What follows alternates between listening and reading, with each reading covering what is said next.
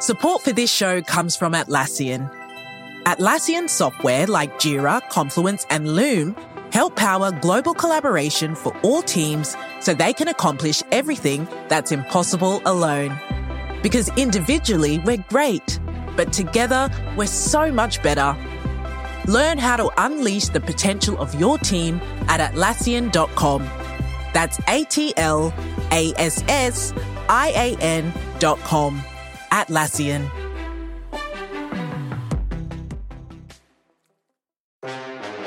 You're listening to BGN Radio with Brandon Lee Gowton and Jimmy Kempski.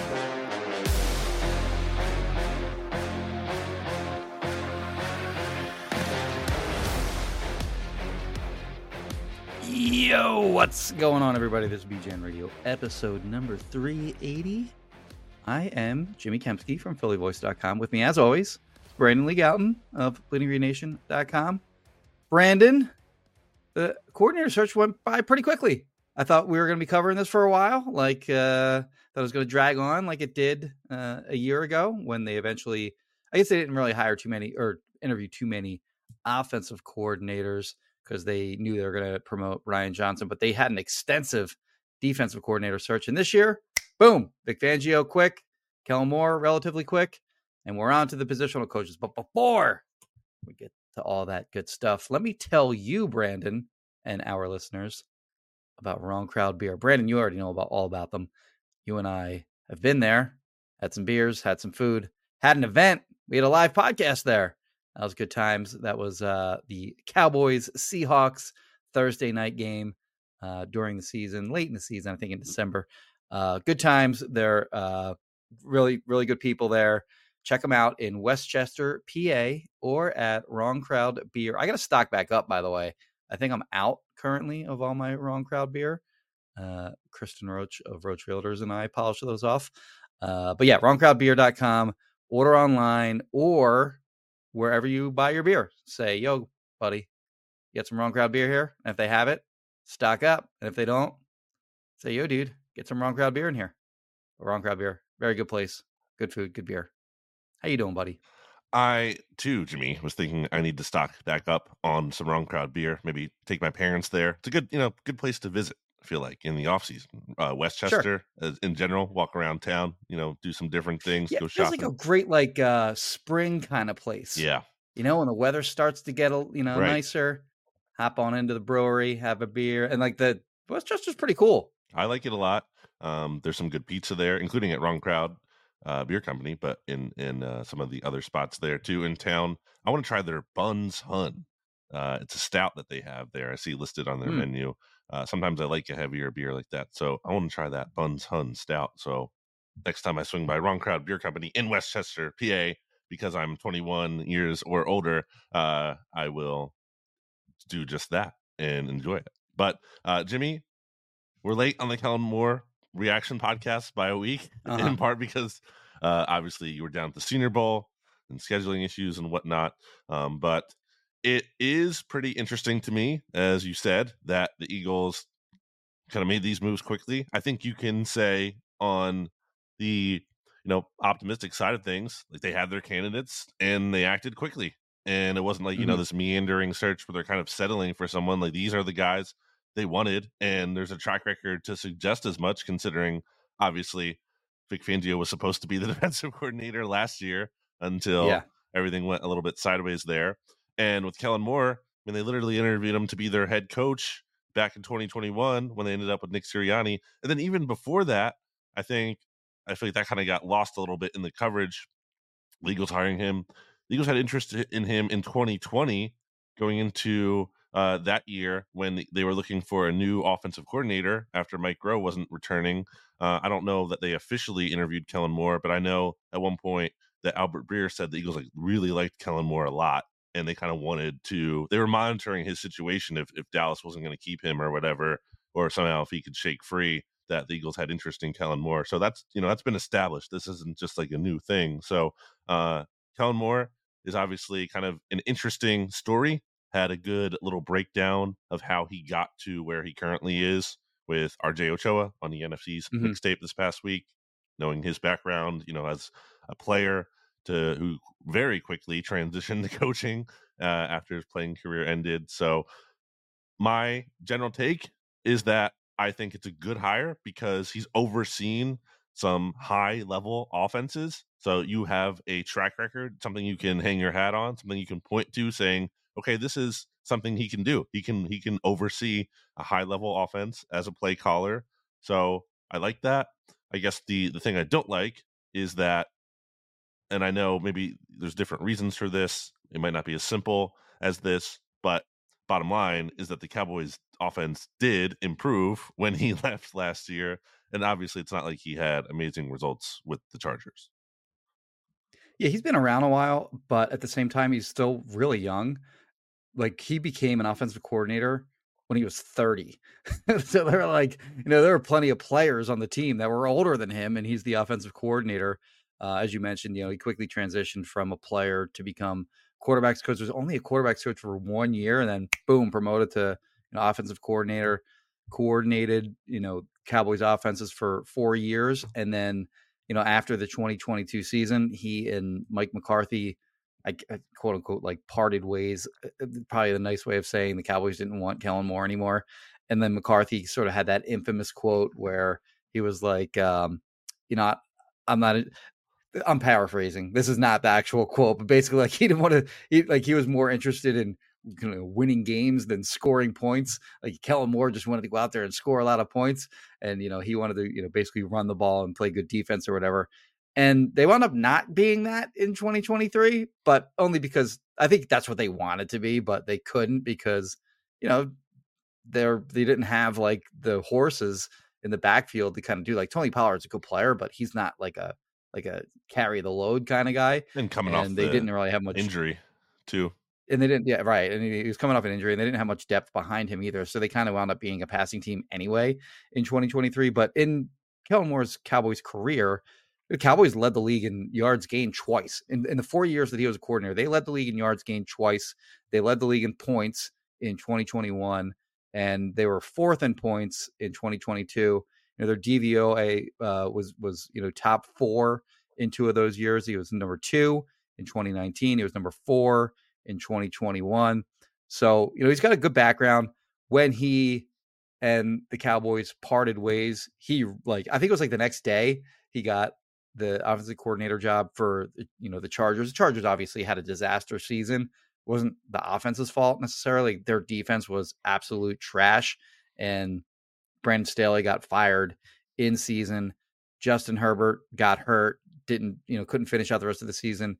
Easton Stick played you know started and, and played their last four games and interesting like they didn't totally go in like they lost all four of those games but their offense didn't like completely tank uh you know when when when herbert was gone had a bunch of receiver injuries as well so you know you can kind of forgive you know a down season for him the offense was way better than their defense uh, a year ago but anyway, he became available because they fired Brandon Staley and they hired Jim Harbaugh. Jim Harbaugh wants to bring his own guys in to, to LA with the Chargers, and he became available. And I think when you look at the other candidates that they were looking at, like they weren't going to hire Jerrod Johnson. I think like you know the, right. the former Texas A&M quarterback, you know, had a bunch of cups of coffee and like a bunch of NFL training camps, Eagles included. You know, did you know stellar work with CJ Stroud. CJ Stroud probably had like one of the best rookie seasons ever, like in the NFL. And he was his quarterbacks coach uh, in, in, Houston. Wound up staying in Houston. They once it became known that Nick Sirianni was not going to be running the offense. It wasn't going to be his offense anymore. Like whoever they hired as the offensive coordinator was going to run their offense. Guys like him, like weren't going to be an option. Like guys who you know didn't already have experience as offensive coordinators probably weren't going to be an option. So I didn't think he was an option. The guy that I thought you know might get hired, but would have been bad was Cliff Kingsbury, who I, I, think like philosophically, he and Nick Sirianni's ideas align a little too much for you know my taste. In that you know he runs an air raid offense. Nick Sirianni isn't running an air raid offense necessarily, but um, a lot of their concepts are, are the same in that there's not a lot of motion. It's just a lot of like run a limited playbook, but just uh, you know execute the limited playbook at a high level and you know not it's basically a, almost entirely a shotgun offense it's rarely anything from under center um, which I think a lot of teams around the league have had success with. You know, running plays from from under center, and the Eagles basically did almost none of that at all in 2023, and really before that as well. So I think he would have been kind of a disaster hire. Like it would just been like the same offense over and over, and not the quote unquote fresh ideas that they were talking about in their po- in you know their postseason press conference. So I think ultimately this is a good hire, and um, they could have done a lot worse certainly. Um, but you know, I compare this hire to sort of the other offensive uh, coordinator hires around the league, and and I think the Eagles did well to to grab Kellen Moore. Yeah, I didn't want you know Cliff Kingsbury and Jerrod Johnson. I think could have a bright future, but absolutely, yeah. I should note, like, I think he would have been like a really good hire in the right in the right circumstances, but not in the Eagles' case here. I mean, like, to especially when you fire Brian. You, okay, you fire Brian Johnson, who's like an inexperienced play caller at the NFL level. He's done it in college. Mm-hmm. So you can hire Jerrod Johnson, who's never done it, and like that's gonna save Nick Sirianni in the offense. So yeah, it's a, it's a little bit of a leap to me that you were just gonna count on Jerrod Johnson to like it's it didn't really fit seemingly what they were looking for.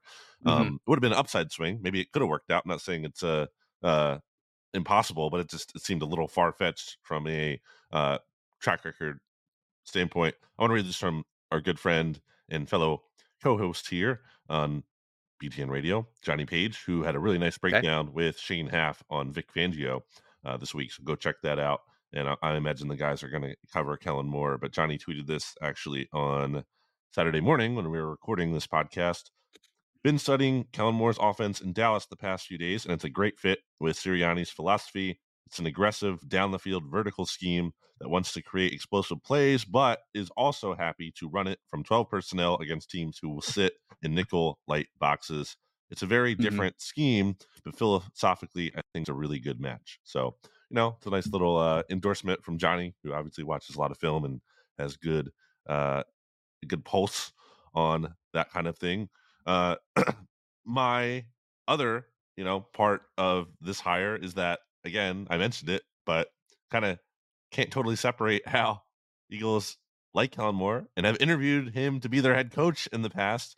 So, I mean, let me know if you think this is there's nothing to this or there's less to this than I think, but I absolutely think there's a scenario where like Kellen Moore crushes it and maybe Nick Sirianni as CEO head coach is kind of like, you know, eh, like not really necessarily giving the team an edge.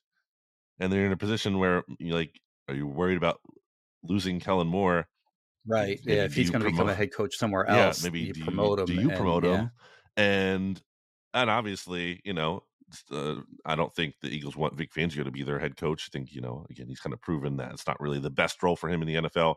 But it can't be lost. I feel like it shouldn't be lost to anyone that they hired a guy for offensive coordinator who they interviewed for their head coach, and they hired a guy right. defensive coordinator who has been a head coach in the NFL. That's that's totally. And then obviously too, um, I guess we can touch on this. Unless... I don't think you're making too much of that at all. By the way, okay. I, I yeah, a, I think I think that's a legitimate scenario that that could that could occur down the line. Yeah, especially also I'll fold in here. I didn't put this in the show sheet, but I should mention it as well that you have um, Greg Bedard who covers a lot of uh, covers the NFL and and the Patriots and stuff for Boston Sports Journal, and is like a long time Patriots plugged in guy. You know, like has you know Patriots connections. Anyway, uh, he said that he had heard and he said he kind of qualified it as Senior Bowl rumor mill talk, but um, still, he yeah.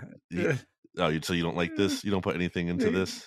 No, I mean, go continue, but yeah, I, I from a journalist standpoint, I kind of don't like if you know if you got something, report it. If it's just, if you're if you're couching it as uh some and like this is not what he was saying of course but uh some we had some beers and some guys said some stuff and mm. uh here's what he said you know like but anyway continue yeah he said quote uh the eagles or or eagles were quote sorry let me put this the quote in the right place eagles quote were very interested in bill belichick end quote uh, basically if Nick Sirianni didn't agree to the coaching changes, kind of like how Doug Pederson didn't really agree to the suggested coaching changes back in 2020. That's what he compared it to, and basically said um, that you know if if things don't work out with Nick Sirianni in 2024, right? That's the year we're in.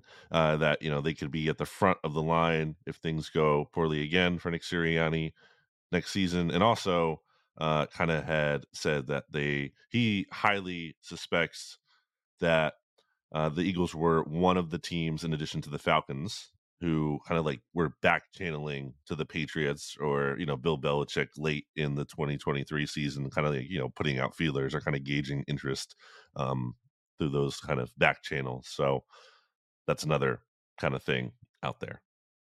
See, here's the thing with that: like Howie wants no part of Bill Belichick coming to the Eagles. Wants no part of that because it threatens his, you know, his stronghold over you know personnel decisions.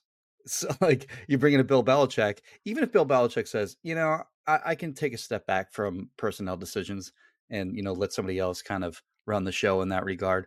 Ultimately, if he has any kind of success, he's going to want that back. So, like, you know, uh, uh, somebody like Howie who does not want to cede any personnel control or decisions, isn't going to want a personality like Bill Belichick sort of infiltrating the organization is the way I'll put it. Um, but yeah, uh, I don't know. I, that doesn't that just doesn't pass the smell test to me, Hmm. and I think it's pretty. I I I think that's pretty thinly sourced. Uh, it- and you know, all all due respect to Greg Bedard, who is a great journalist, but I, I think in this case, I think that's a pretty thinly sourced report. regardless, Bill Belichick does loom large over the NFC Sure. East specifically because w- regardless of what the Eagles angle, there's obviously going to be what happens with the Cowboys and Mike McCarthy. Brian Mhm. Daboll certainly, if you know things go bad again for the Giants, which they always seem to, uh, you know, going to loom large there. So will be certainly, you know, could be impacting the division at some point in the future next season. But yeah, for now, not the case. Sorry, we kind of took a detour there from the Kellen Moore thing. Did you have anything else on Kellen Moore? No, I mean he's going to be tasked with getting Jalen Hurts back on the right track because you know we can talk about how the offensive scheme didn't handle blitz as well.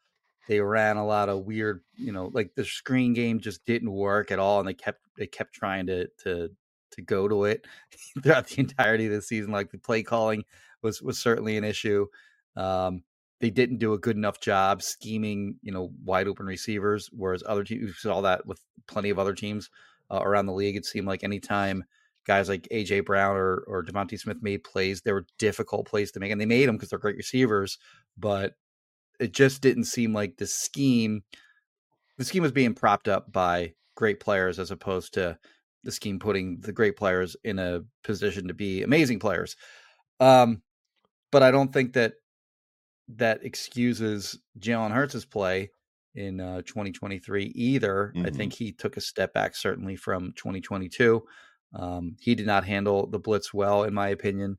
Um, you know, the, the Eagles didn't afford him opportunities to get the ball quickly, in my opinion, but also he was really quick to bail anytime uh, a blitz came his way. So um, he's got to get back on track. And, you know, this move maybe um I don't know. The it, it, it certainly is fresh ideas, quote unquote, as they kept saying during their year end press conference. Um, but I think it's also kind of like I wouldn't call I- it's it's like time to get serious again. Like you know, they had obviously a terrible year, and uh, I think just the team in general and and Jalen Hurts personally needs to kind of um, realize that how badly to 2023 went, and you know life comes at you fast, uh, Mhm. if you will, and he's got to have a big bounce back year in 2024, or you know like the reports that we kind of saw at the end of 2023 about leadership issues, they're only going to accelerate, and um, you know, I, I- think that you know the offensive core. uh, You know, they already made one move. So then, what happens thereafter if Right. the offense continues to struggle? Yeah, I mean, obviously, again, I think it would be Sirianni, but certainly, you know, yeah, right, right. as, as you pull more and more of those levers, it comes down to the point Yeah, the dominoes just continue to fall. Yeah. ultimately, you know. So eventually, you know, they'll get to you get to the point where the quarterback is in jeopardy. Um, but obviously not the starting point, but certainly, yeah, I, I Yeah. agree. Sirianni's next.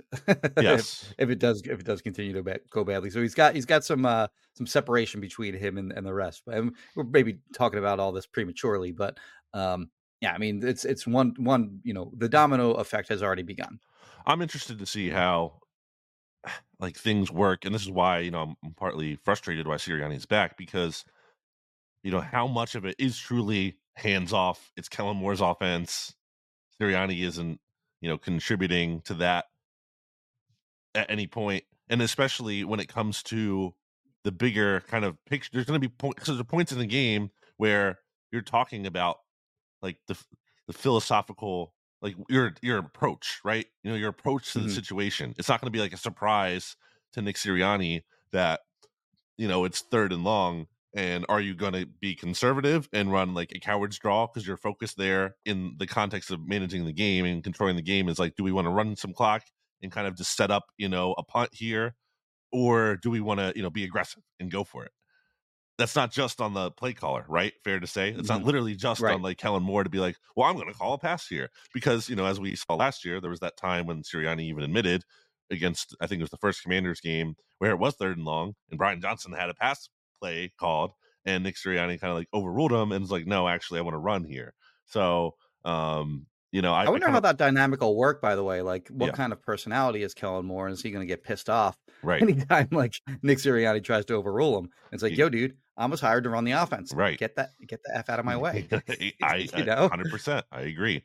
And uh, but again, yeah, too. That's that's part of what the CEO head coach has to do, though, right? In theory, is like Yeah. has to talk about like game situation, like what's what's the approach here. I'm not calling the Right. play, but like I am like saying philosophically, this is managing the game. yeah, this is the time like we're, we want foot on the gas. We're going for it. Like so, uh, that is part of it. That's like Nick Sirianni is not just not going to be involved in that. So that's that's the part I'm concerned about because I think we've seen him be too conservative. Again, it's kind of misleading when you look at you know like I think he, he probably rank. I haven't seen the numbers yet from this year, but I'm sure he ranks at like the top in fourth down go for it because of the tush push. But I want to look at non tush push scenarios because that's where I think Mhm. he's you know obviously not aggressive enough. So that's kind of something I'm wondering about how that's going to go with Kellen Moore. Um, certainly, you know, we'll learn more about him, and I do think that there are things that he adds in terms of yeah, motion and all of that and whatnot, and that's great. Um, but those certainly those aren't the only things wrong with the offense. That's part of the problem. I think Kellen Moore can help. Uh, yeah, ultimately, I like it. I'm intrigued. I don't think it's like a A plus hire because again, I think there's some questions there, but ultimately, it was the move worth making. Just kind of like Vic Fangio too. Not not necessarily an A plus move for me, um, but when you think about who what else they could have done, I think it is it sticks out as the strongest option. Okay. All right. Let's move on to positional guys real quick before we go to break. Yes. And you're gonna carry you're gonna do the heavy lifting here because this all happened when I was Yes. in you know in transit to Mobile and I didn't really pay much attention to it when I was there. They hired Clint or they're reportedly you know Yeah. poised to hire Clint Hurtt to run the defensive line. Who Uh, looks Joe like Kasper. well, Clint Hurtt looks like who looks like a defensive lineman is running the Yeah. is the, the new defensive line coach. He looks bigger than any of the defensive linemen they have, He's honestly. huge. Well, except for Jordan Davis. yeah, he's a big he's a big boy. And then uh they're gonna they're they're poised to hire Joe Kasper, who was Mhm. the safeties coach uh, in Miami with Vic Fangio. Uh they were reportedly going to hire Karl Scott, Mhm. but nope, he's going to be staying uh, in Seattle. And DK McDonald, Uh-huh. of course, is out. DK McDonald took over for um, Dennard Wilson Mm. as the the secondary coach for the Eagles. We'll get to him later, actually, Yeah. because he the, he was kind of connected to. The, we're going to talk about the NFC East uh, coaching hires, and the Giants are looking for a defensive coordinator. He interviewed th- with them twice before ultimately landing with the Titans. We'll get to that later. Mhm. Um, but Clinton Hurtt and Joe Kasper, what are your initial takeaways on those guys? Yeah, I think we had said that. I think I you we played the game last episode or so when you were like, "Who do you think's in or out, assistant coach wise?" I think I said Uh-huh. Tracy Rocker was out. I think I said that. I'm not sure. If not, well, I'm gonna say I did and take credit for it anyway. Uh, I like I like the idea of changing things up there because you know I don't think it was just Tracy Rocker's fault that the defensive line rotation kind of got out of whack. I think it's bigger than that, but I definitely think it's kind of doesn't hurt to kind of take a new approach there. I mean, the reality is too the pass rush, and, and no small be- because of the rotation, Underperformed, but unquestionably yeah, I underperformed. mean, Josh Sweat didn't have a sack like since week nine until when he did what in the playoff game or week 18 like he, he went a long stretch there without having a sack Yeah, the, the pass rush just kind of fell off a cliff you know jordan davis kind of fell off every, the defensive line as a whole kind of just fell off a cliff a bit Mhm. so i think it's fair that they want to get a new look there some new ideas clint hurtt obviously didn't work out as a defensive coordinator for the seahawks but I'm sure that you know you put him back at the defensive line level, maybe you, you know you can get some juice to squeeze out of the orange there if that metaphor works at all.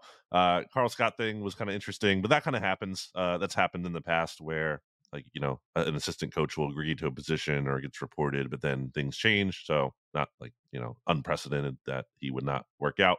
But mm-hmm. I guess a little interesting to see how they handle the defensive backs thing exactly because it's been reported that Joe Kasper is going to be their safeties coach, which they actually haven't had a safeties coach since mm-hmm. 2020 when that was uh, the structure on Doug Pederson's last defense. Tim Hauck held that position. Uh, under Nick Sirianni, it's been defensive backs coach, who was Dennard Wilson the first couple years, and assistant defensive backs coach. Uh, and a Nichols coach. and then last year, yeah, they added a Nichols coach. yeah. So I don't know if they're going to break that down some more here or what. We'll see how they handle that.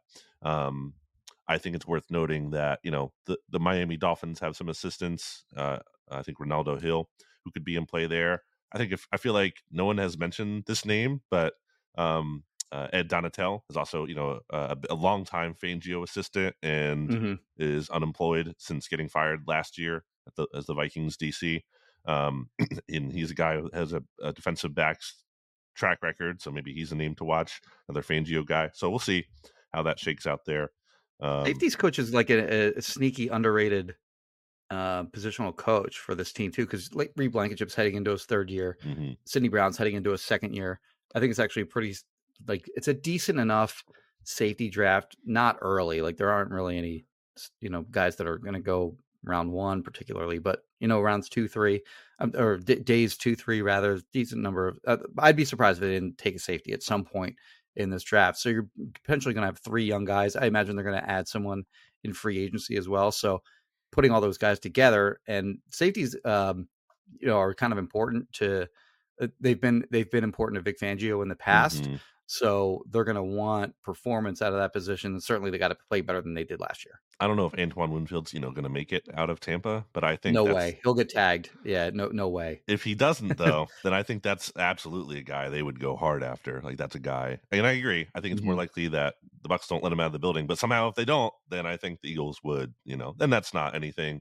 uh like I'm not like basing that on anything I'm hearing, but I'm just I think that's that that just lines up to me. That's something they would do anyway. Um, it's funny that you know I say this as we're spending time talking about this on the podcast, like that you know assistance. It's I I've been thinking about it in the terms of you know the 49ers and the Chiefs are in the Super Bowl right now, but like who's like oh wow you know they're there because they have assistant coach X. Todd Pinkston. Yeah, is really, uh... you know, doing the heavy lifting. I'm not I don't want to say they don't matter at all. Of course they matter. They're part of the equation, but you know, it's just it's of heightened importance right now because it's what's in the news cycle and it's yeah. what there is to mm-hmm. talk about. But you know, when the games are being played in September, no one's going to be like, "Well, I'm so hyped for this team because they hired Joe Kasper, Joe Kasper, baby, and he might be Boom. great. Again, I'm not trying to say suck it, Cowboys, suck it, Giants. We got Joe Kasper. It's just a little kind of it's a little funny to me right now how much we you know put the emphasis on position coaches when they do matter, but maybe not quite as much as people think they do, or we think they do sometimes. CeeDee Lamb is, is nervous as hell. I think, like, like, with anything, like I said, the linebacker position, the resources there last week, there's a threshold. You know, you want your position coaches to at least kind of know what they're doing and not totally be, you know, total liability disasters and clueless. I mean, I, I think what we see from like positional coaches is their effectiveness over time. Like Jeff Stoutland has obviously, you know, developed yeah. um, you know, some of his players into. I mean, Lane Johnson and and Jason Kelce became Hall of Famers sort of under his watch, and he's done a good job. Obviously, not a good job, an amazing job with Jordan. Yeah. You know, a guy like Jordan Mailata. Um, less so with, and they're hit. You know, there are misses in there too. Andre Dillard obviously busted, um, but you know, uh, I think you know over time is when you see the right. value of positional coaches as opposed to guys that make an instant impact. I agree. I think that's a fair way to put it. Okay, let's take a break here, Jimmy. We will be back after this. Support for this show comes from Atlassian. Atlassian software like Jira, Confluence, and Loom help power global collaboration for all teams so they can accomplish everything that's impossible alone. Because individually we're great, but together we're so much better. That's why millions of teams around the world, including 75% of the Fortune 500, trust Atlassian software for everything from space exploration and green energy to delivering pizzas and podcasts. Whether you're a team of two, 200, or 2 million, or whether your team is around the corner or on another continent altogether, Atlassian software is built to help keep you all on the same page from start to finish. That way, every one of your teams, from engineering and IT to marketing, HR, and legal, can stay connected and move together as one towards shared company wide goals. Learn how to unleash the potential of your team at Atlassian.com. That's A T L A S S I A N.com. Atlassian. Hey, it's Kaley Cuoco for Priceline. Ready to go to your happy place for a happy price? Well, why didn't you say so? Just download the Priceline app right now and save up to 60% on hotels. So, whether it's Cousin Kevin's Kazoo concert in Kansas City, go Kevin, or Becky's Bachelorette Bash in Bermuda, you never have to miss a trip ever again. So, download the Priceline app today. Your savings are waiting.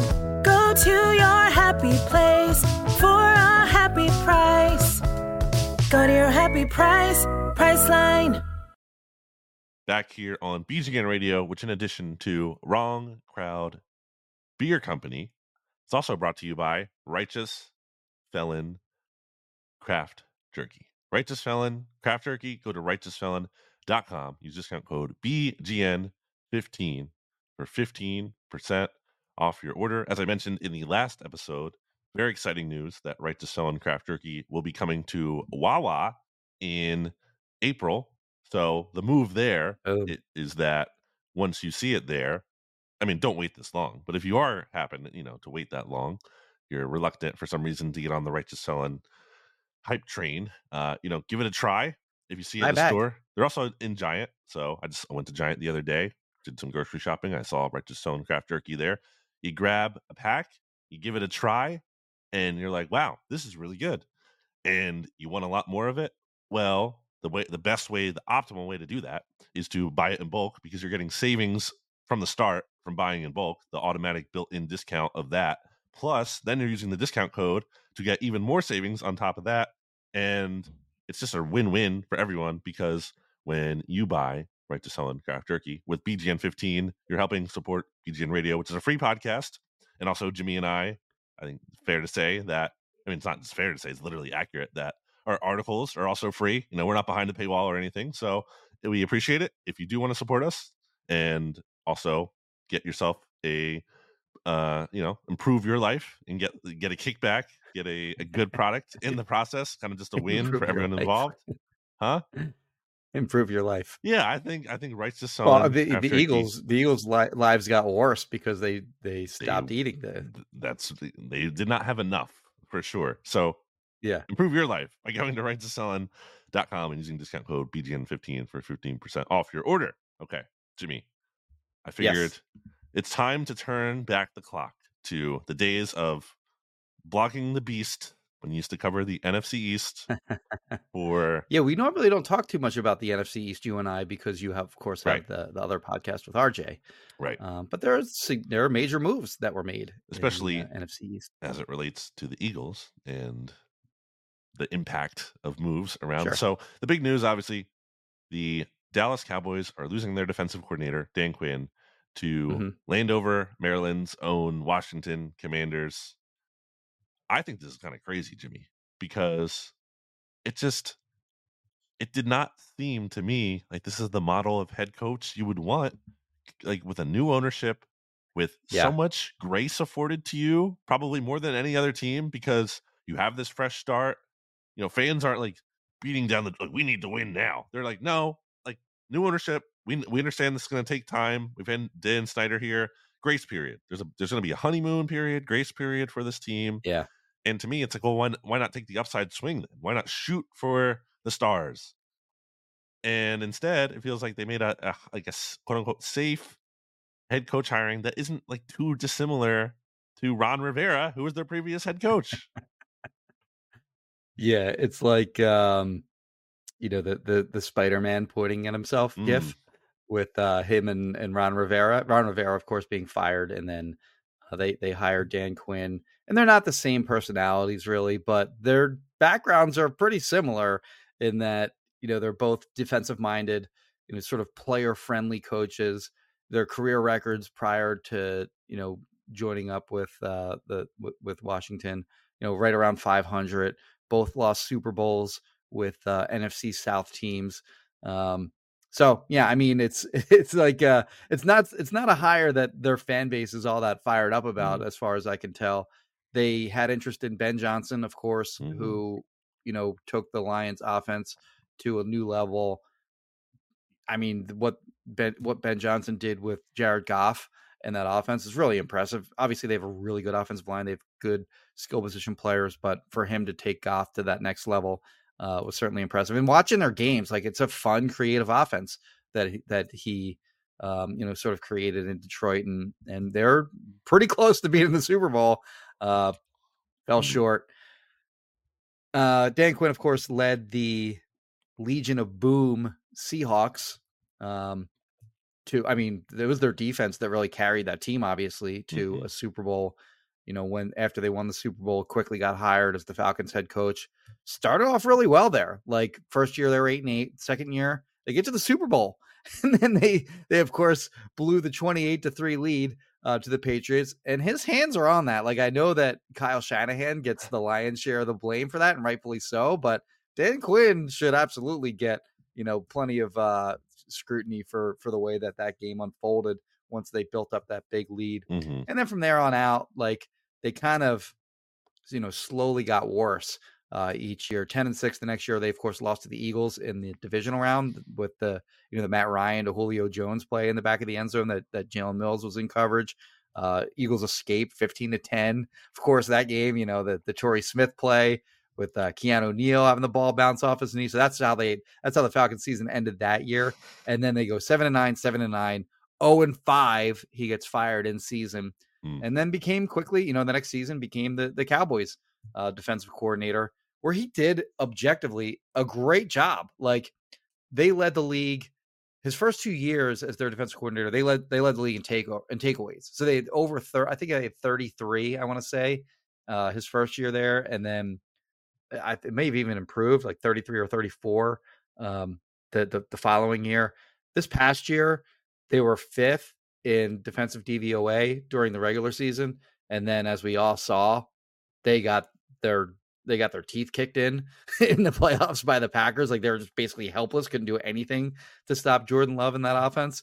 And after that game, like I think a lot of people were kind of like soured on him as potential Yeah, head coaching candidate. And then it seemed like he wasn't going to get one. And then it, certainly seemed to me like this was not the commander's first or maybe even second or third choice and they ultimately settled on him which sort of i don't know um it's fair to wonder whether you know the dan snyder era stink residual stink is sort of still on that team Yeah. And you know you and i i don't think i know i'm not a josh harris fan as an owner just you know locally here with the sixers i don't know how you feel about that but you know you look at like the the washington organization for beyond like all the crazy stuff that dan snyder did over his tenure there like they just have a lot of crappy things going on with that organization that aren't going to be fixed overnight and make them make them like not a very appealing fr- like their their facilities are awful like it's the worst stadium in the league by a by a mile evidently like their training facilities um i forget where they are i think they're maybe in virginia i don't remember exactly but they're apparently not great either and you just there, there's just a lot of things that you're not going to fixed overnight there and there are just better jobs uh uh, you know available from a comfort standpoint uh and it seems like a guy like ben I, and there are reports that have come out since that like ben johnson didn't interview well or whatever but it's not a good look when he interviewed once and you're on your way to detroit like literally on a plane on your way to detroit to interview him the second time and while you're in the air you get word that he is out like he just wants to remain the lions defense or offensive coordinator uh, so yeah, I mean, I think there's something to the idea that still not viewed.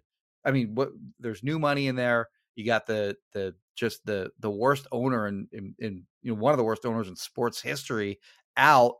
Still might not be a uh, a, desirable you know place to go be a head coach. If I'm a Commanders fan, which I'm not, but if I was, and I see this report that comes out, part of the reason why Ben Johnson wasn't hired is because his asking price is too high. I'm I'm, I'm effing furious. Like, right? Who cares? Yeah, it doesn't count against the salary cap. Like Yeah. that is pathetic. That's I mean, Yes. you know, Schefter's tweeting that out because you know he's getting it's part of the game in terms of you know trading information, whatever. But Yes. for a fan to buy into that at any level, that oh well, it's okay we didn't get Ben Johnson because his asking price is too high. There's no such thing. I, he, Right. There's right. no such thing that Ben Johnson could He be just bought the team for for. six billion. Yeah, like if if the co- if the ownership doesn't want to pay a coach money, like if they want to if they want to budget their head coach, I mean, it the whole thing is DOA. Like you're screwed. Like that's not the right mindset at all. Like yeah. if you're not willing to pay for a head coach, if you're not willing to get your guy, regardless of what it takes, like that's just pathetic. And Six billion dollars is what they bought the team for. The whole- six billion. the whole operation is just done though. Like if, if it's unserious, that's such an unserious move. How could you possibly have success if you're not willing to even pay for the top head coach? So I think the Adam Peters hire is good for Washington. I'm intrigued to see what you know what that does for them on a personnel standpoint. But the Dan Quinn hire to me is just pretty uninspiring. It, to me, it seems to be about raising Washington's floor instead of raising their ceiling Right. and I, that's not the the move. That's not where this team needs to be. At the time of hiring Ron Rivera, I thought it was okay that they wanted to try to raise their floor a little bit. I thought that's yeah, fine. not only that, like just fi- try to fix the culture, Right. Some to some degree with Ron Rivera, Uh, Right. Like, so I kind of got that too. That I'm with you. I don't. I don't get this one. Uh, so and also as it impacts the Cowboys, because you touched on it there, there's been a big time. I feel like cope slash uh overreaction to how they kind of crumbled a little bit. I guess down the, the stretch. Yep. In that, and, and and when it comes to the point that like Dan Quinn isn't actually good, and RJ didn't want Dan Quinn back. I mean, I look at the numbers here, and let me read you how the Cowboys ranked in DVOA and EPA per play. Uh, Okay. In 2021, fourth in DVOA, third in EPA per play. 2022, fourth in DVOA, second in EPA per play. 2023, fifth in DVOA, fourth in EPA per play. Now, I think it's always important to contextualize what were the resources spent on those defenses. And in 2021, when the Cowboys were really good, they're 19th in defensive spending. In 2022, they're 26th in defensive spending. Then last Mhm. year, they were 10th in defensive spending. Each of those years, the Cowboys overperformed what the resources were being put into those defenses. It wasn't like, you know, they were paying the most expensive defense in the league and therefore they were getting, you know, those top results. So that's good coaching. That's it suggests they have great. They do have great players. Like Sure. they have, you know, one of I clearly like a top three, four defensive player in the league, in Micah Parsons. Trevon Diggs is a great corner. DaRon Bland has developed into a great corner. Stephon Gilmore was, you know, was a very, you know, it was a good corner this year for them. They have good safeties. They have good complementary pass rushers in addition to Micah Parsons. So the players are there, but that is like when you look at the the consistency Yeah. that you just laid out, that's impressive. And also, you just hit on the key word there development. Some of those players developed under Dan Quinn. Some of those are more established. Like, you know, Dan Quinn didn't develop Stephon Gilmore. Uh, but, you know, like Micah Parsons, and I'm sure Micah Parsons would be pretty awesome regardless of the coordinator, to be fair. But still, you have to give Dan DaRon Bland, Yeah, that's what I mean. It's like DaRon Bland. DaRon coming- nickel uh, corner. Yeah. You know, Like there's there's players who got better under him. So I certainly yeah. my point with Dan Quinn is that not, he's, not that he's perfect, um, but I think RJ should be admitting, Cowboys fans should be admitting, there's a lot of room to go down. There's a lot of room, like Yeah. It's not a guarantee that whoever you hire is going to be just as good or better. There's a lot of. It could, it could, they could hire someone and it could work out, and there won't be drop off or too much. But there, there could be, there could be a lot of drop. There's a lot of room to go down. Is the point after their defense was so good. So if you're the Eagles, I think you love this hire for uh on both sides. The Cowboys defense has a lot has has the potential to get worse. They're still going to be, I think, you know, not terrible because they do have talented players, but there's room for them to get worse. And I think from the Commanders, I think the Eagles should have absolutely been worried. And I said this to be clear too before they hired Dan Quinn. This isn't a hindsight take. I was worried about the Commanders getting either Ben Johnson or Mike Macdonald, who ultimately went to the Seahawks, because I don't know if those guys are great head coaches, but that's the point. That is exactly the point. I don't know. Yeah. They could be. Whereas I'm not worried about Dan Quinn being that. I think he could be fine, but like I'm worried about the upside. I'm worried about Ben Johnson being, you know, the next Kyle Shanahan or uh Mike Macdonald, you know, being the next Pete Carroll or the, the next big thing in the NFL. I'm worried about that if I'm the Eagles, uh, uh, my division rival team going, you know, shooting for big time upside. So the fact that uh, they did not do that, I think, is good news, and uh, ultimately did work out for them. Yeah, it looks like um the I don't know if this has changed, but when I kind of wrote up the NFC East coaching, you know, hires and you know, kind of maybe what's next with them, Ron Rivera is, is maybe gonna take Oh. over. They're gonna do like a little switcheroo, like he could maybe take over for Dan Quinn as the defensive coordinator. Uh, it looks probably more likely that they'll just promote from within, and and if they do that, then it'll be uh, defensive passing game coordinator slash secondary coach Joe Whitt. Hmm. I don't know much about him. Uh, won't pretend to. Well, he's going But, um, to. uh, I thought he's going to the Commanders. I saw. He's interviewing Yeah. with the Commanders as well, but we'll see if Jerry Jones opens up his uh, piggy bank and you know tries to keep him there. Um, but yeah, I, I- it sounds like Joe Whitt's going to get a uh, a promotion one way or the other. Uh, but yeah, to be determined whether the Cowboys are able to keep him or if they hire from outside, which it looks like the, if they do hire from the outside, it's Ron Rivera. Ron Rivera, by the way, of course, interviewed for the Eagles Yes. uh, defense coordinator job. I kind of like went both ways on that. Mhm. Like, I don't think that he's a very, he'd be a very inspiring hire. I think Vic Fangio is a better hire than him, certainly. But I did think he would kind of at least be an adult in the room, um, and he'd give you a certain floor of competency hmm that you didn't have with maybe Sean Desai slash Matt Patricia. Um, but yeah, not so, so, and and from from the Eagles' perspective, it's going to be their offense that you know ultimately determines whether they're going to be a Super Bowl contender or not. You just need the offense to kind of or the defense to just not totally screw it up. So like I thought maybe he could achieve that, but again, that's kind of a low bar for uh you know assessing whether a defensive coordinator hire is good or not. So you know I don't you know it's I, certainly it's a downgrade in my opinion if you're going from uh, Dan Quinn to Ron Rivera. I think it's a downgrade no matter what. Because Yeah. like you like you said, uh, you know, he's one of the best defensive coordinators in the league. And you know, I don't know that you want him being your head coach, like kind of like Jim Schwartz. Like Jim Right. Schwartz is legit one of the best defense coordinators in the NFL. Yes. Do I want him as my head coach? No. Do I want him as my, my defense coordinator? Yep. Absolutely, I do. So I think that's that's kind of the situation here where both teams are hurt by these moves. Where Dan Quinn is now. I Mhm. mean, the Commanders aren't hurt because he'll be an upgrade over Rivera potentially, but you know, again, super low bar for achievement there. And then of course the Cowboys get hurt because they lose their very good defense coordinator. Yeah, measured against what they could have been with you know higher upside. The Commanders are hurt. Yes. Uh, RJ, Same thing with their ownership. Like, like okay, yeah, you got rid of Dan Snyder. Yes. Great. You got kind of a milk toast uh, guy coming in to, to replace him. well, I was saying this to uh, RJ and Steven Serta on the SB Nation NFL show on Friday, TGI Football.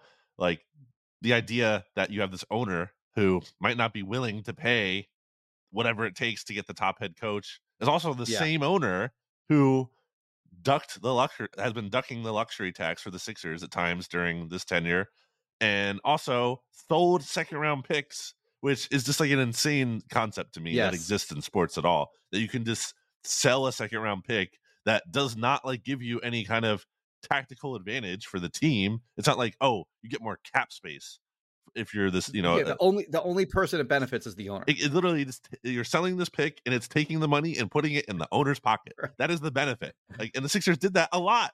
They did that a lot. So it's crazy to me that you know that like anyone would be on board with any of that. It's ridiculous. draft a guy, draft a guy from Croatia, and just keep him over there. Even if like it's not, even if it's not a great prospect, take a shot. Yeah, there's no there's no reason to not take a shot. It, d- it does not give you any unless you're unless unless you are. I mean, I don't buy this. You should be able to do it without. But if you're going to do that, then you should be going over the luxury tax. If you're going to take that money, you Yeah. know, and sell the second round picks, then you should be going. You should be willing to spend whatever it takes elsewhere anyway. Don't need to get into all that.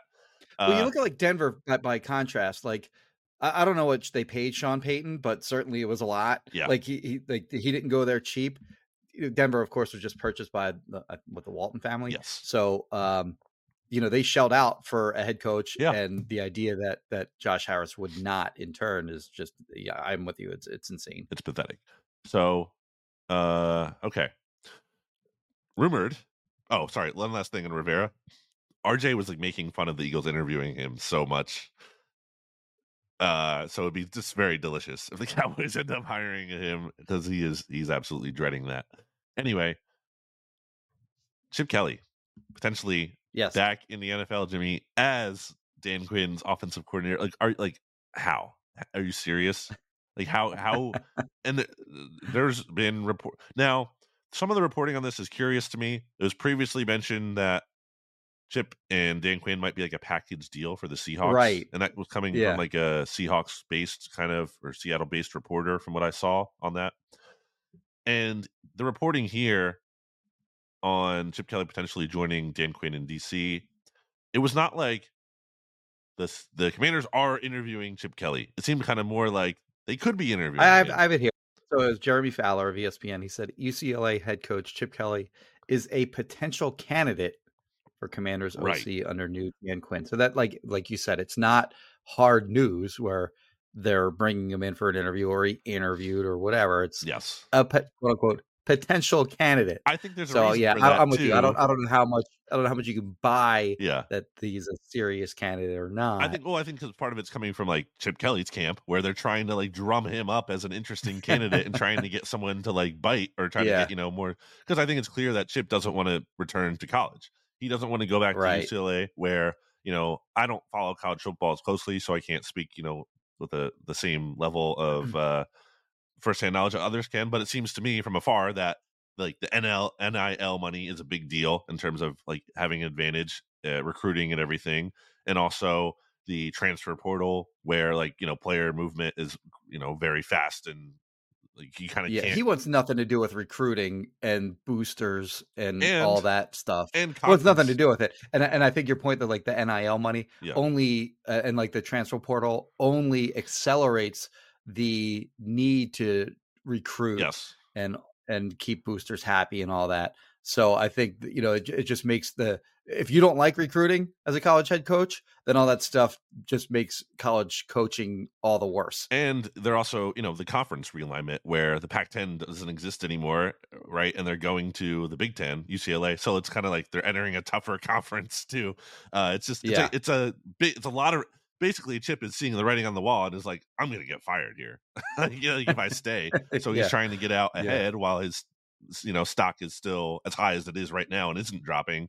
So it seems clear yeah, to and it's already pretty low. Like it's Right. people were surprised he didn't get fired Yes. after this past but season. it could only it, it seems like again it's only going to go down so he's he's he's doing a good job on his part by recognizing it might just tank even further let me try to actually jump back to the nfl or something so i don't know if it's going to happen but the fact that you would have like chip kelly as the guy who's like if you're if- eh, okay defensive head coach that's fine but if you're going to be a defensive head coach you have to nail the offensive coordinator hire you have to nail it right.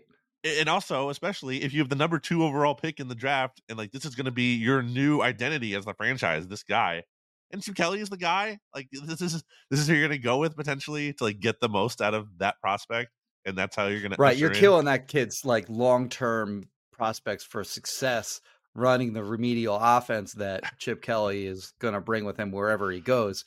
Because they're just going to be so far behind running, you know, basically college and high school concepts at, at the pro level for as long as Chip Kelly's there. And also, like, Chip Kelly is not like a, a quarterback developer. yeah Um, and and by the way, like uh, we probably were remiss to only get to the point that they have the number two overall pick until now, because that's another reason why not to hire a defensive minded head coach, Mm. like bringing an offensive minded head coach to help develop, you know, whoever they're going to take a quarterback at number two overall. It's pretty clear. Um, you know, whether that's they have to Drake Maye or uh, you know whether Caleb Williams gets you know does doesn't get taken number one or whatever.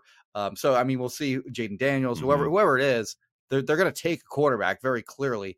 But yeah, to, to hire a defensive minded head coach, and, and I mean if they do hire Chip Kelly, that'd be like amazing just for our content. course. like just another familiar face, uh, you know, in the division again. Um, but I think that's an. I actually think there's a place for Chip Kelly in the NFL somewhere. I don't know exactly what that looks like, but it's certainly not as the like I look at like defensive minded head coach. Uh, the offensive coordinator is basically like head coach slash offense, and the the the reverse of that too. Like if you have an offensive minded head coach who's running his offense, the defensive coordinator is sort of like head coach slash defense, like Jim Schwartz was with you know Doug Pederson.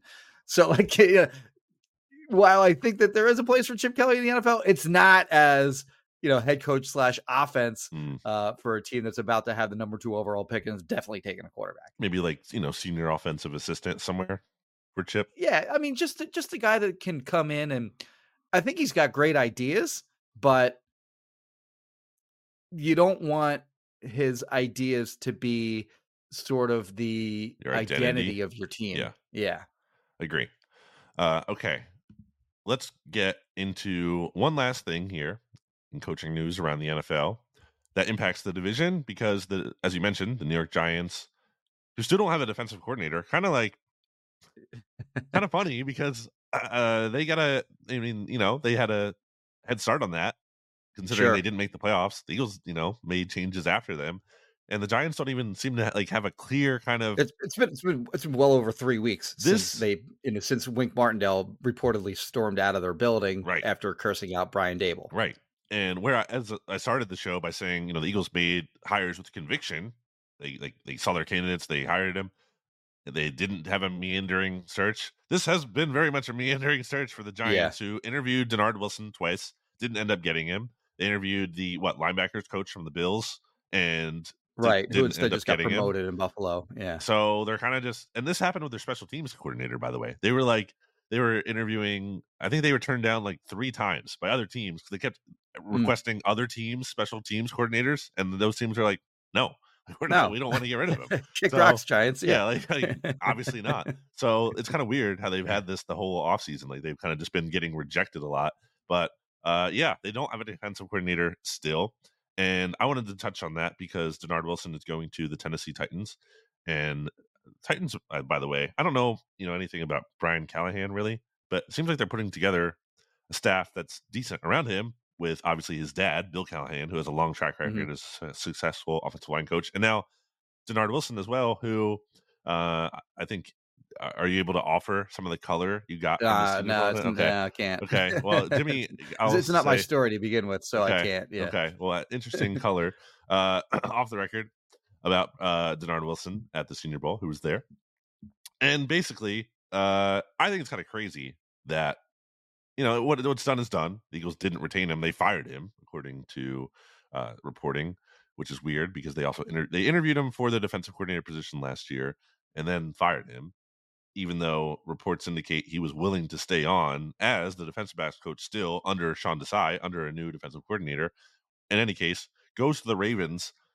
First of all, obviously had the success that he did with the Eagles. Like I said earlier, I kind of like, you know, poke, poking a little bit of fun on how much we make of uh coordinator or, or position coaches and how much they matter.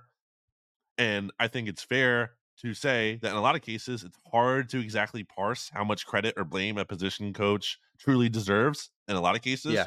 But in the case of Dennard Wilson, it seemed pretty freaking clear that when you have CJ GJ, who comes in last year and has never even played safety before at a, like at a full time capacity, and instantly has to do that from the time you acquire him right before the season to doing that, has six interceptions. Now, obviously, you know, again, some of those were fortuitous in terms of you know uh the you know tip balls and whatnot, but still, Still a very clearly good player. yeah, Yeah. and had a good season.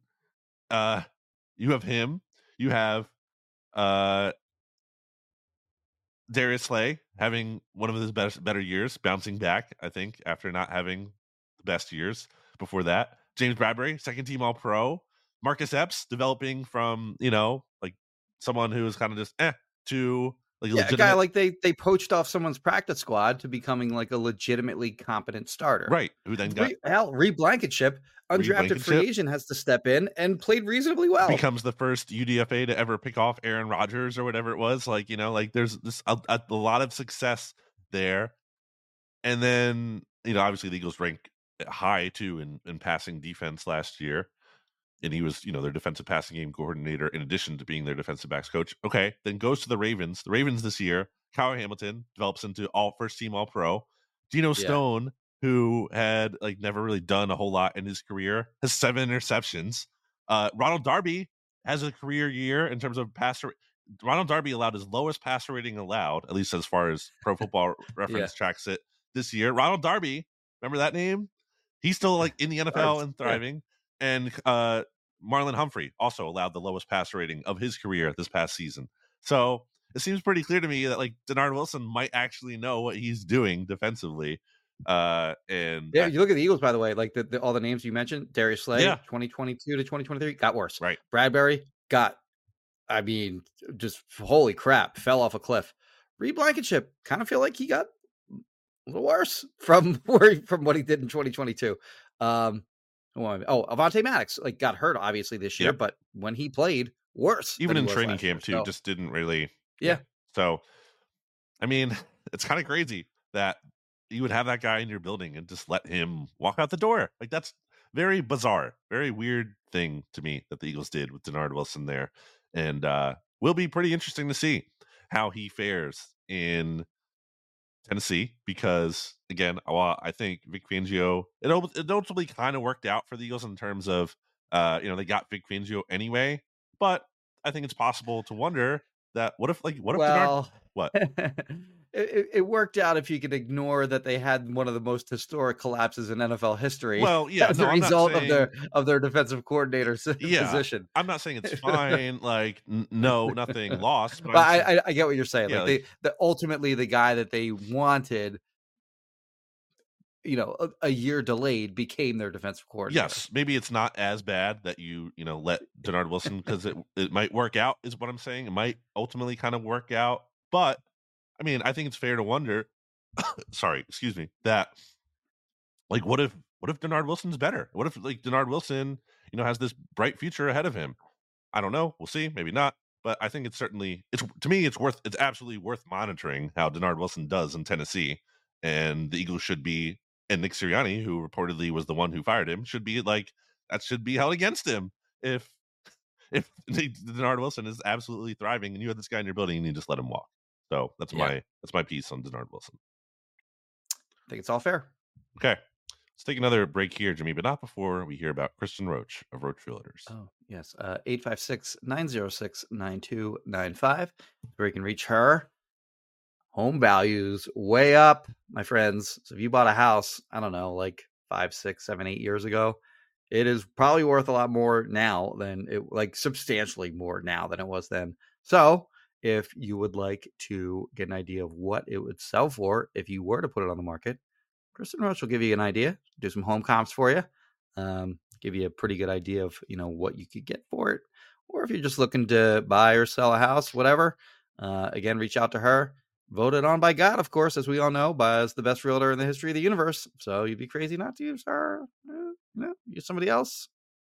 Not voted on by God as the best realtor in the history of the universe. Teach his own. Anyway, 856 906 9295. Call or text her there. Back after this.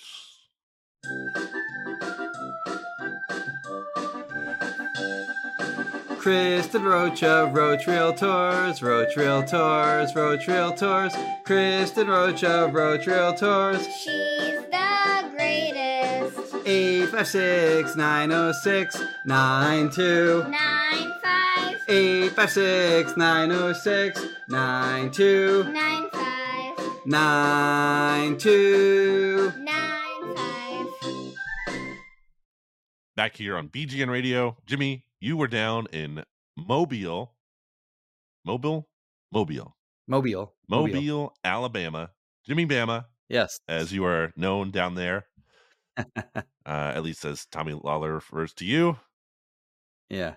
Uh, I guess you know one thing I wanted to talk about based on I was reading through your Senior Bowl practice notes on PhillyVoice.com, and we can get into some other Senior Bowl stuff too. But I think that one of the bigger like items that you had as it relates to you know the Eagles and not just you know this prospect did this and you know because there's a lot Yeah, of prospects and it's kind of hard to like okay we- are they even going to be a play for the Eagles? Who knows? We'll see. But one thing that you had as a kind of like a overarching takeaway that isn't even necessarily new, but I think you had in there and was interesting, and it does relate to the talent in this draft class. You said that quote unquote near lock that the Eagles take an offensive tackle early in the 2024 Yeah. NFL draft, which I posted as a link title this week on bleedinggreennation.com and certainly got a lot of comments on Twitter at the very least that were like ranging from like, you know frustrated that the Eagles could do that because they have had a tendency to take offensive linemen and kind of sit them for a bit when you don't necessarily need to do that Yeah. and also uh some pushback i'm like well what does jimmy even know like how how how could someone know what the eagles are going to do in the draft two months away so uh why Yeah. don't you explain yourself jimmy Well, certainly I don't know what the Eagle. I, I'm not sitting in on, on the war room and uh and in on the Eagles meetings and you know what their what their strategies are going to be in draft time. I don't even know that they've done that yet. But I think you can, you know, look at the look at the writing on the wall. You just look at basically what their situation is um, and the way that they've drafted over the years. It's a pretty easy to peg offensive tackle as a position that they're going to take very early in the draft, whether it's in the first round or whether it's one of their two second round picks. Because I mean, at right tackle you have Lane Johnson, who's been, you know, in my opinion, like a top twenty type of player in the NFL over the last, you know, half decade plus. Um, has not gotten the recognition as that kind of player, but in my opinion, like legit, like one of the best players in the NFL. He wasn't that in 2023. I don't think. Like he's still an elite player, but he was he did not play sort of to his standard that we've seen over the last you know half decade plus. And again, still a great player. Probably you know can be, will be uh, for the next couple years if he plays if he continues to play uh, for however long he continues to play. He's going to be a good player, but he's 34 years old, and as we have seen in the past, the Eagles always put succession plans in place along their offensive line. Um, sometimes you know way earlier than uh than you know certainly other teams around the league but way earlier than i think the fan base would would prefer that they do that. Like we saw it with andre dillard where they took him when having no idea exactly when jason peters was going to retire or whatever. They did it with three different times honestly with with jason kelce um when they drafted Isaac Seumalo in 2016, and then later when they drafted Landon Dickerson, who mm, you know primarily played center in college, and then just you know a couple years ago when they took Cam Jurgens with a second round pick. So I mean they have a long history of draft, you know, drafting and developing offensive linemen and letting them take their time before they are inserted into the starting lineup for what they consider to be extremely important roles. Like there's no question that they value their offensive line quarterback aside, above all else. And then also, when you look at this 2024 draft, I mean, it is absolutely loaded, loaded with premium offensive ta- uh, tackle talent. And a lot of the guys in particular, like, make a lot of sense uh, for, you know, sort of the, the profile of players that the Eagles tend to target. Um, at that position and along their offensive line, like a lot of like, you know, high level athletes that, you know, maybe aren't, you know, maybe maybe need like a little bit of polish and but like are like extreme athletes and and can be molded into, you know, elite type players. There's a lot of those type of guys uh in this draft. So I think ideally what they could maybe do is take uh to go kind of like the Shawn Andrews route where they drafted him to eventually take over. And this is pre Howie, of course, but they they drafted him to take over for Jon Runyan back in the day at right tackle. But in the meantime, he played right guard and was actually like a star right guard for like one of the best guards in the NFL for a very short period before you know his career kind of unraveled. But and he never wound up being like the guy the right tackle like uh, of the future that that they drafted him to be. But I think like if they could take a right tackle who could maybe slide inside to right guard where they could potentially have an opening, assuming Jason Kelce retires and Cam Jurgens moves from right guard to, to center. Um, I mean, I could name just a couple guys that I, that were competing at the Senior Bowl uh, this year. Once Tyler Guyton from Oklahoma. He, you know, he played right tackle at Oklahoma. Uh, I think he was Daniel Jeremiah's uh, pick for the Eagles in his first uh, mock draft this offseason. Uh, but he's a guy that, that makes a lot of sense as a development, not a, not even a developmental guy, like already a very good player, but has like high level athletic traits. Uh, who could eventually take over for Lane, and then I don't know how to pronounce this guy's first name, but it's Fuaga. Uh, is his last name from Oregon State? Ta- Talia Ta- Tellez Fuaga. I'm not sure. My apologies. I sound like an idiot, but I've actually watched quite a bit of him, even if I don't know how to pronounce his first name. Uh, he is like a nasty uh, right tackle. Actually, would really translate well to right guard in the short term, but certainly has the ability to play uh, right tackle again. A third guy, Kingsley Suamataia from BYU. I really liked him when I was watching him during the season. He actually came in with pretty disappointing measurables. Uh, so he only measured in a six four, which isn't great. Um, Daniel Jeremiah, to mention him again, he put out his top 50 prospects, um, you know, heading into the offseason. And he wasn't on it, which was surprising to me that he didn't crack the, the top 50. I think he barely cracked Dane Brugler's, uh, or maybe didn't even uh, top 50 list you know, which he put out either in like November, December, or whatever.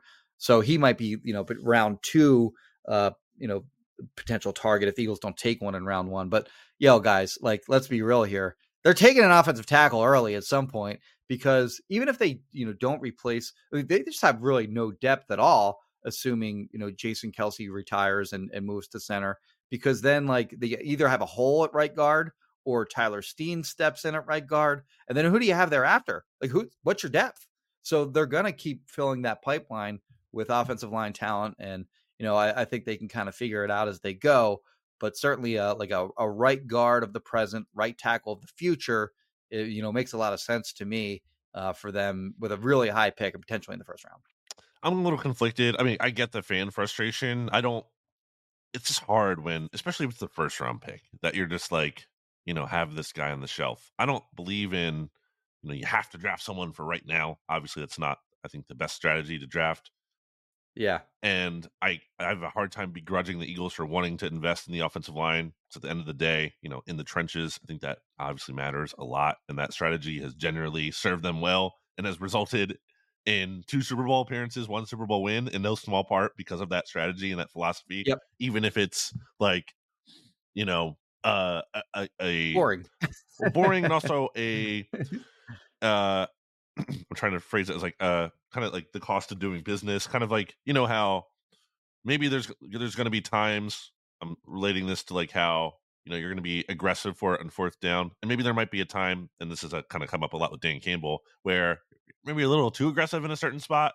I don't tend to think that, by the way, in his case in the Lions game. But I'm just saying, as a general kind of if your operating procedure is we're going to be aggressive, maybe there's a time in there where that's not the right approach. It's kind of just like your mindset. So it's kind of just the, the cost of like it's it's overall you're going to like live with that because it's going to serve you well. There might be like one or two times where that's not the best optimal decision. If the Eagles' approach is going to be like we're going to invest in the offensive line, and maybe there's a time or two there where it's taking it a little too far. I think it's okay that you're going to take it too far in that direction. I think you live with that. Um, so I have a hard time like crushing them for it. But again, I, I, see the fan standpoint too, where it's just not it's not exciting. Obviously, it's not like you're not like thrilled about it. You're not watching, you know. This time of year, by the way, like it, it's I think it's even less palatable for people that want someone that can have an instant impact yes. because we haven't even seen what what they're going to do in free agency yet. Right. So if they make if they add players that can help you immediately in free agency and sort of plug some of the obvious starting positions that need attention, like safety, linebackers, etc., uh, it becomes more palatable thereafter yes. to draft for you know the long term instead of the short term at that point. And yeah, a lot of things are you know context dependent here. How does the board shake out? How does the Jason Kelce situation? There's a lot of like things to sort through there. Um, I will say, I think I'm maybe you know I don't think the Eagles view it this way, but I'm more interested in Tyler Steen as a tackle than I am at guard. Maybe I'm overreacting okay. to what we saw in training camp. I just think he looked better there. I think he, he, like, he right? looked like he, he looked good at, tackle. Like, did not look good at guard. Like really good at tackle though. Like not even just okay. Yeah. Like I thought, like, like man, this guy is like like pop it. He's standing out. He's, and I think that's hard yeah. to do in training camp at times for an offensive lineman. But he was like really standing out at tackle there. And at guard, I just like both in practice and then when he played there, you know, in, uh, sparingly in the regular season, like just never just never really saw it. And maybe that can kind of change when he has, you know, more time this offseason to fully adjust to that as opposed to preparing for the draft. Now he's like Right. has a full offseason to really kind of attack guard and and learn that position. So maybe he makes a big leap there. And I, I think people are too down on him a little bit because of that. Because like it was like, oh, why couldn't he even be active? And I get that because Sua, you know, ultimately Sua was active over him late in the season. I just think he's I think he's a tackle. and he's like I think he's more equipped to play tackle. So in that sense, um, you know, and I don't again, I don't think the Eagles are viewing him that way, unfortunately, because I think he might be able to succeed the most there. Uh, that kind of makes you know tackle a little bit less exciting for me because I think th- Tyler Steen should be that guy. But yeah, I, I absolutely when it comes to what do I think will be in play, I do think tackle is going to be in play. And to be clear, too, you're not even saying you said early. You're not even saying they're definitely going to take a fat a tackle Right. the first round pick. You're just saying you know probably day one, day two, somewhere. There's just so many really good offensive tackles in this draft that it's hard to imagine. Like, you're going to get a value Yeah. at one of those guys, like a guy that maybe wouldn't normally be available Exactly. at 22, wherever they are, um, might be there. A guy who might not, not normally be there at 50 or 53 with one of their two second round picks You're sounding like might be there. you're- So you're, you're really prepping Howie's post draft speech for him right now. You're like, like, this is a guy who, you know, like we, we simply couldn't. I mean, this is a guy who in most years would not be there. other GMs were calling me after I made that pick, and they're like, "Wow, great pick, Howie." Yes. By the way, Brandon, uh, 2021, you know who I said the Eagles were going to pick? DeVonta Smith. Mhm. 2022, you know who I said the Eagles were going to pick?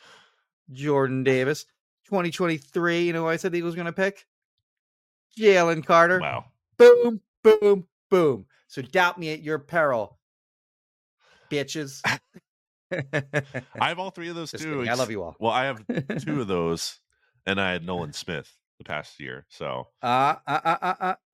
I hold on. I got to pull it up here. I don't know about that. yeah, I did. PLG. And I know, by the way, I Oh. know I have, I know I have uh, some pain coming my way because at some point we're gonna revisit the over unders that we right. did before the start of the season, Mhm. and I know I got my ass handed to me on those.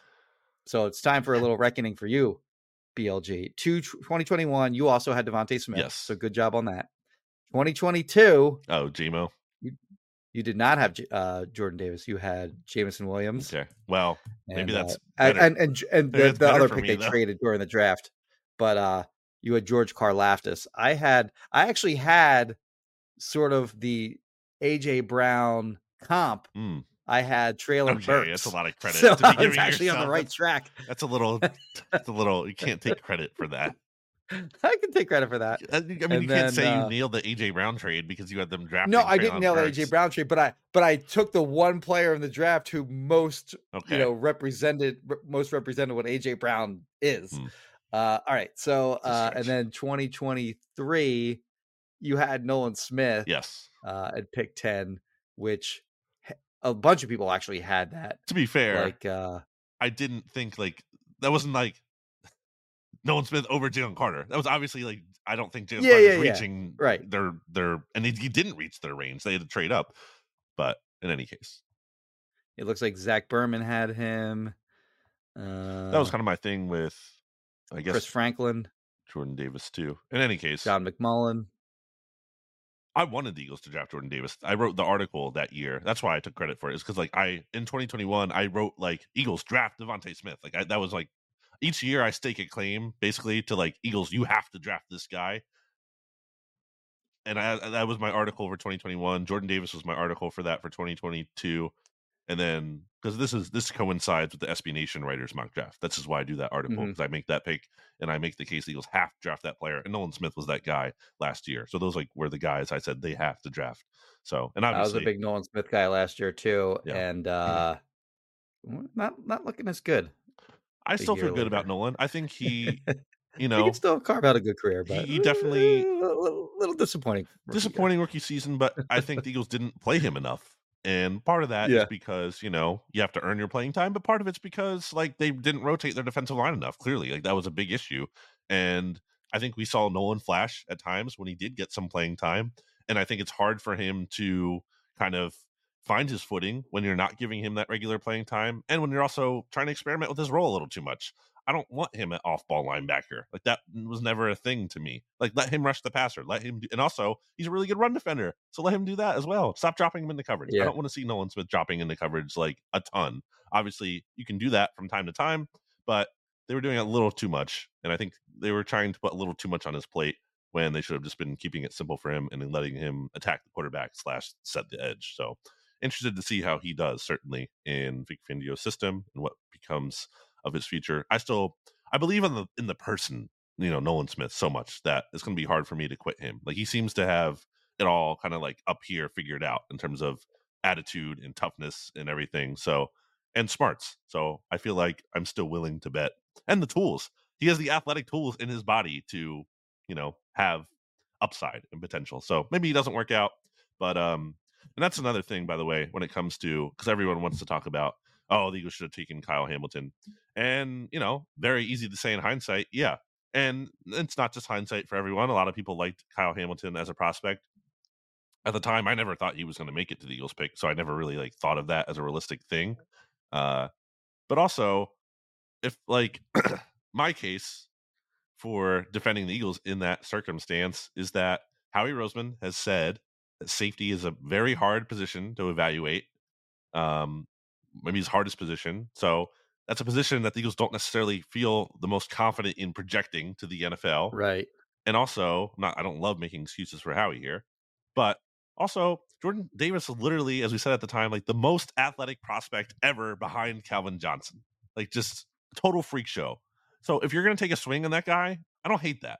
You're you're you know, you're taking a swing on like this very unique opportunity. So again, that does does that mean it's the right decision ultimately no like you know you're measured against what happened but i don't think it was like this insane thing to do it's not like how could they possibly do whereas it was with jalen reagor over justin jefferson that was an insane Yeah, decision to make because we course, knew Yeah. justin jefferson was an awesome college player who did things Yeah. and he also he checked every box i don't need to relitigate everything but like athletic production eh, literally anything you could want he checked off whereas jalen reagor did not do a lot of those things so you went into that decision with you made a bad deci- like the, the information you had at the time, you made a bad decision. The information you had at the time with Jordan Davis versus Kyle Hamilton, I don't think it's as clear as it is now in hindsight. Is my point. Anyway, That's gonna be that's gonna be that that could be the new Earl Brandon Gra- Thomas, yes, Brandon Graham, by the way.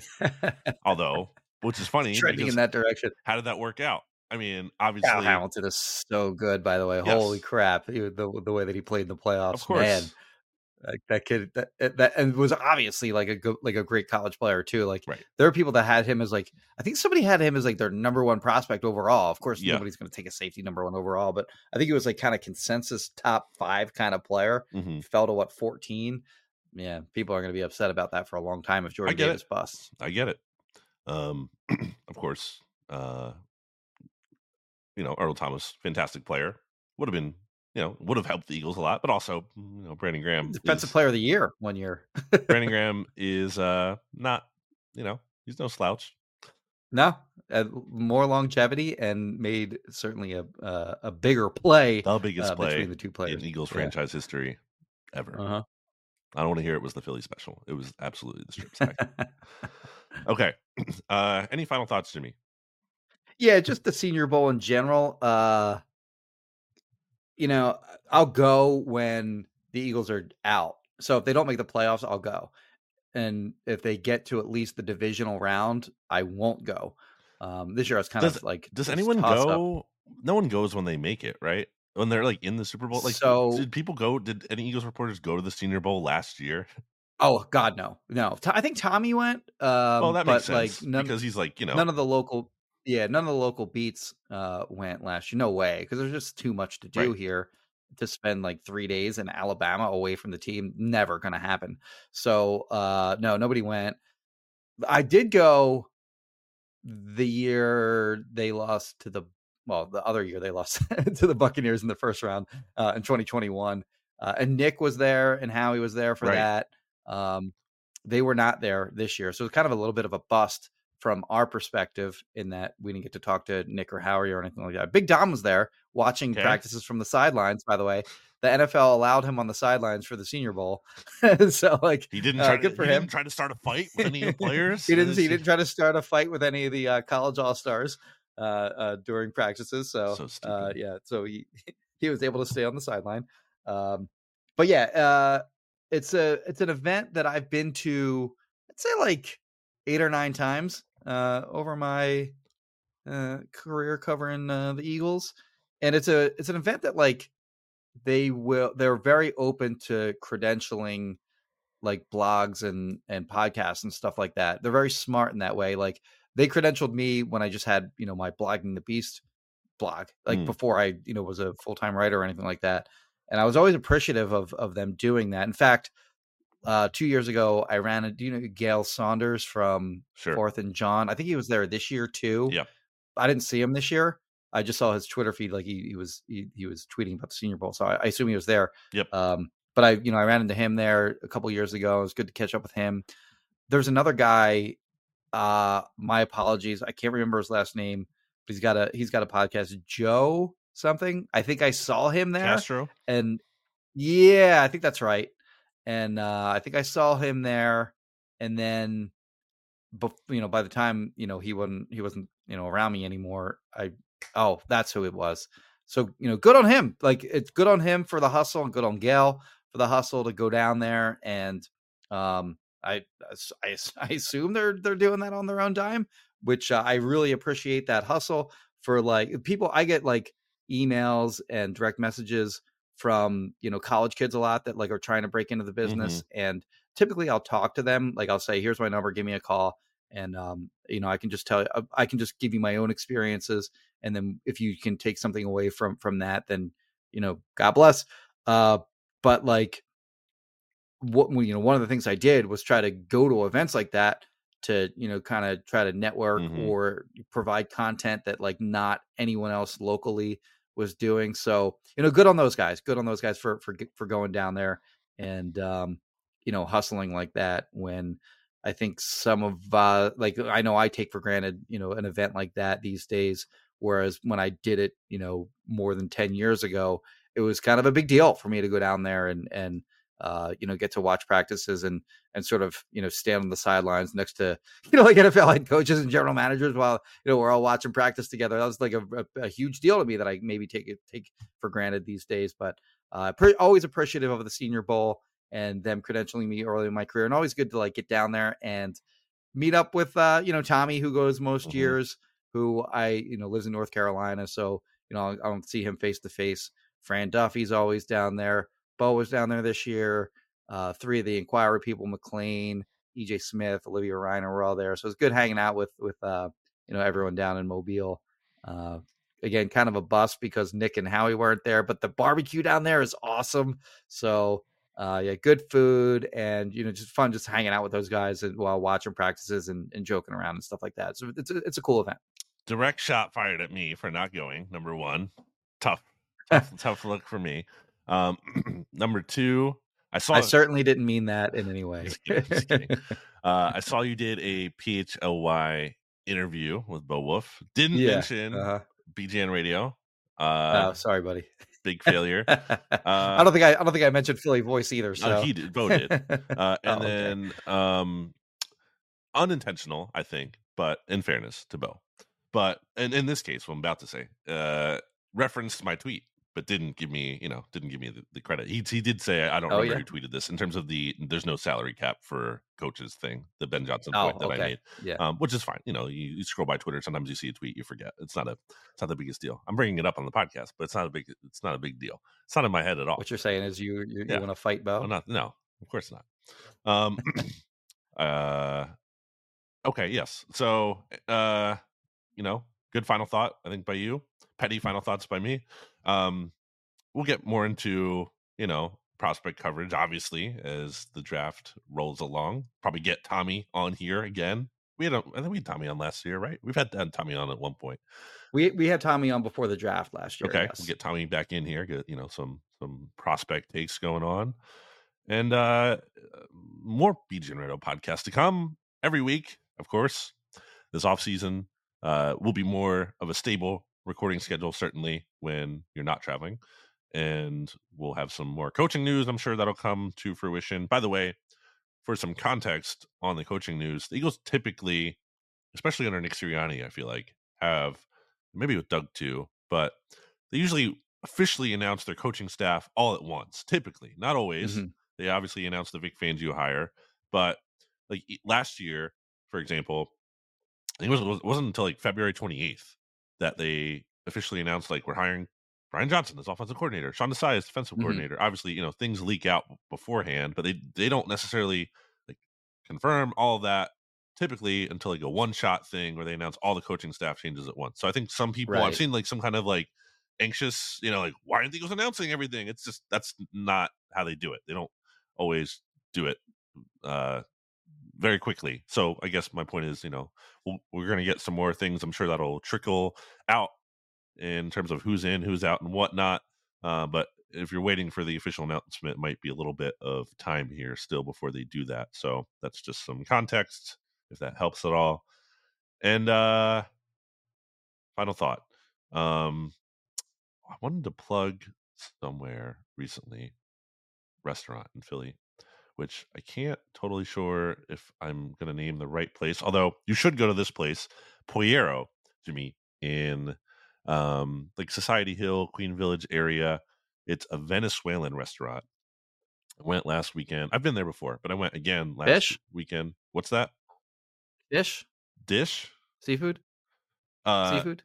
No. Um, Oh, I got a couple things. They have uh, arepas, which are good, but the thing I like the most there is called a cachapa, which is a corn pancake. So it's like this this Oh. corn mixture pancake that um so it's kind of like almost I guess the taste to me is kind of like yeah, cornbread. It's like that kind of different form of cornbread. Yeah, But then right. they so they take that I like pancake and then they put this called uh it's cheese it's called queso de mano i think um it's called like uh like hand cheese is you know it translates to it's this really it's kind of like a mozzarella but a little bit different.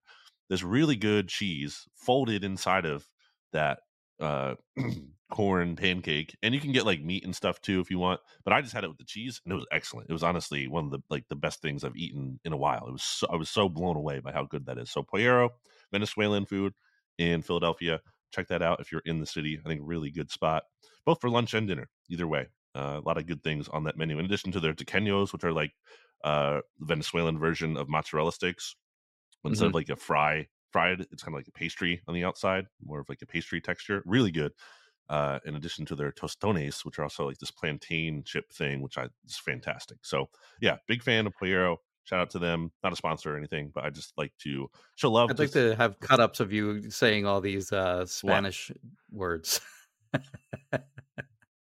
oh jimmy your audio was You're cutting pre- out a little bit there what did you say I said I'd like to have just a cut up of, of you saying all these uh, Spanish dishes. well i hope i'm not well venezuelan jimmy not spanish but okay, well, whatever. um i hope yeah i hope i'm not they butchering them They speak Spanish in uh, in Venezuela, do they not? Uh, I guess.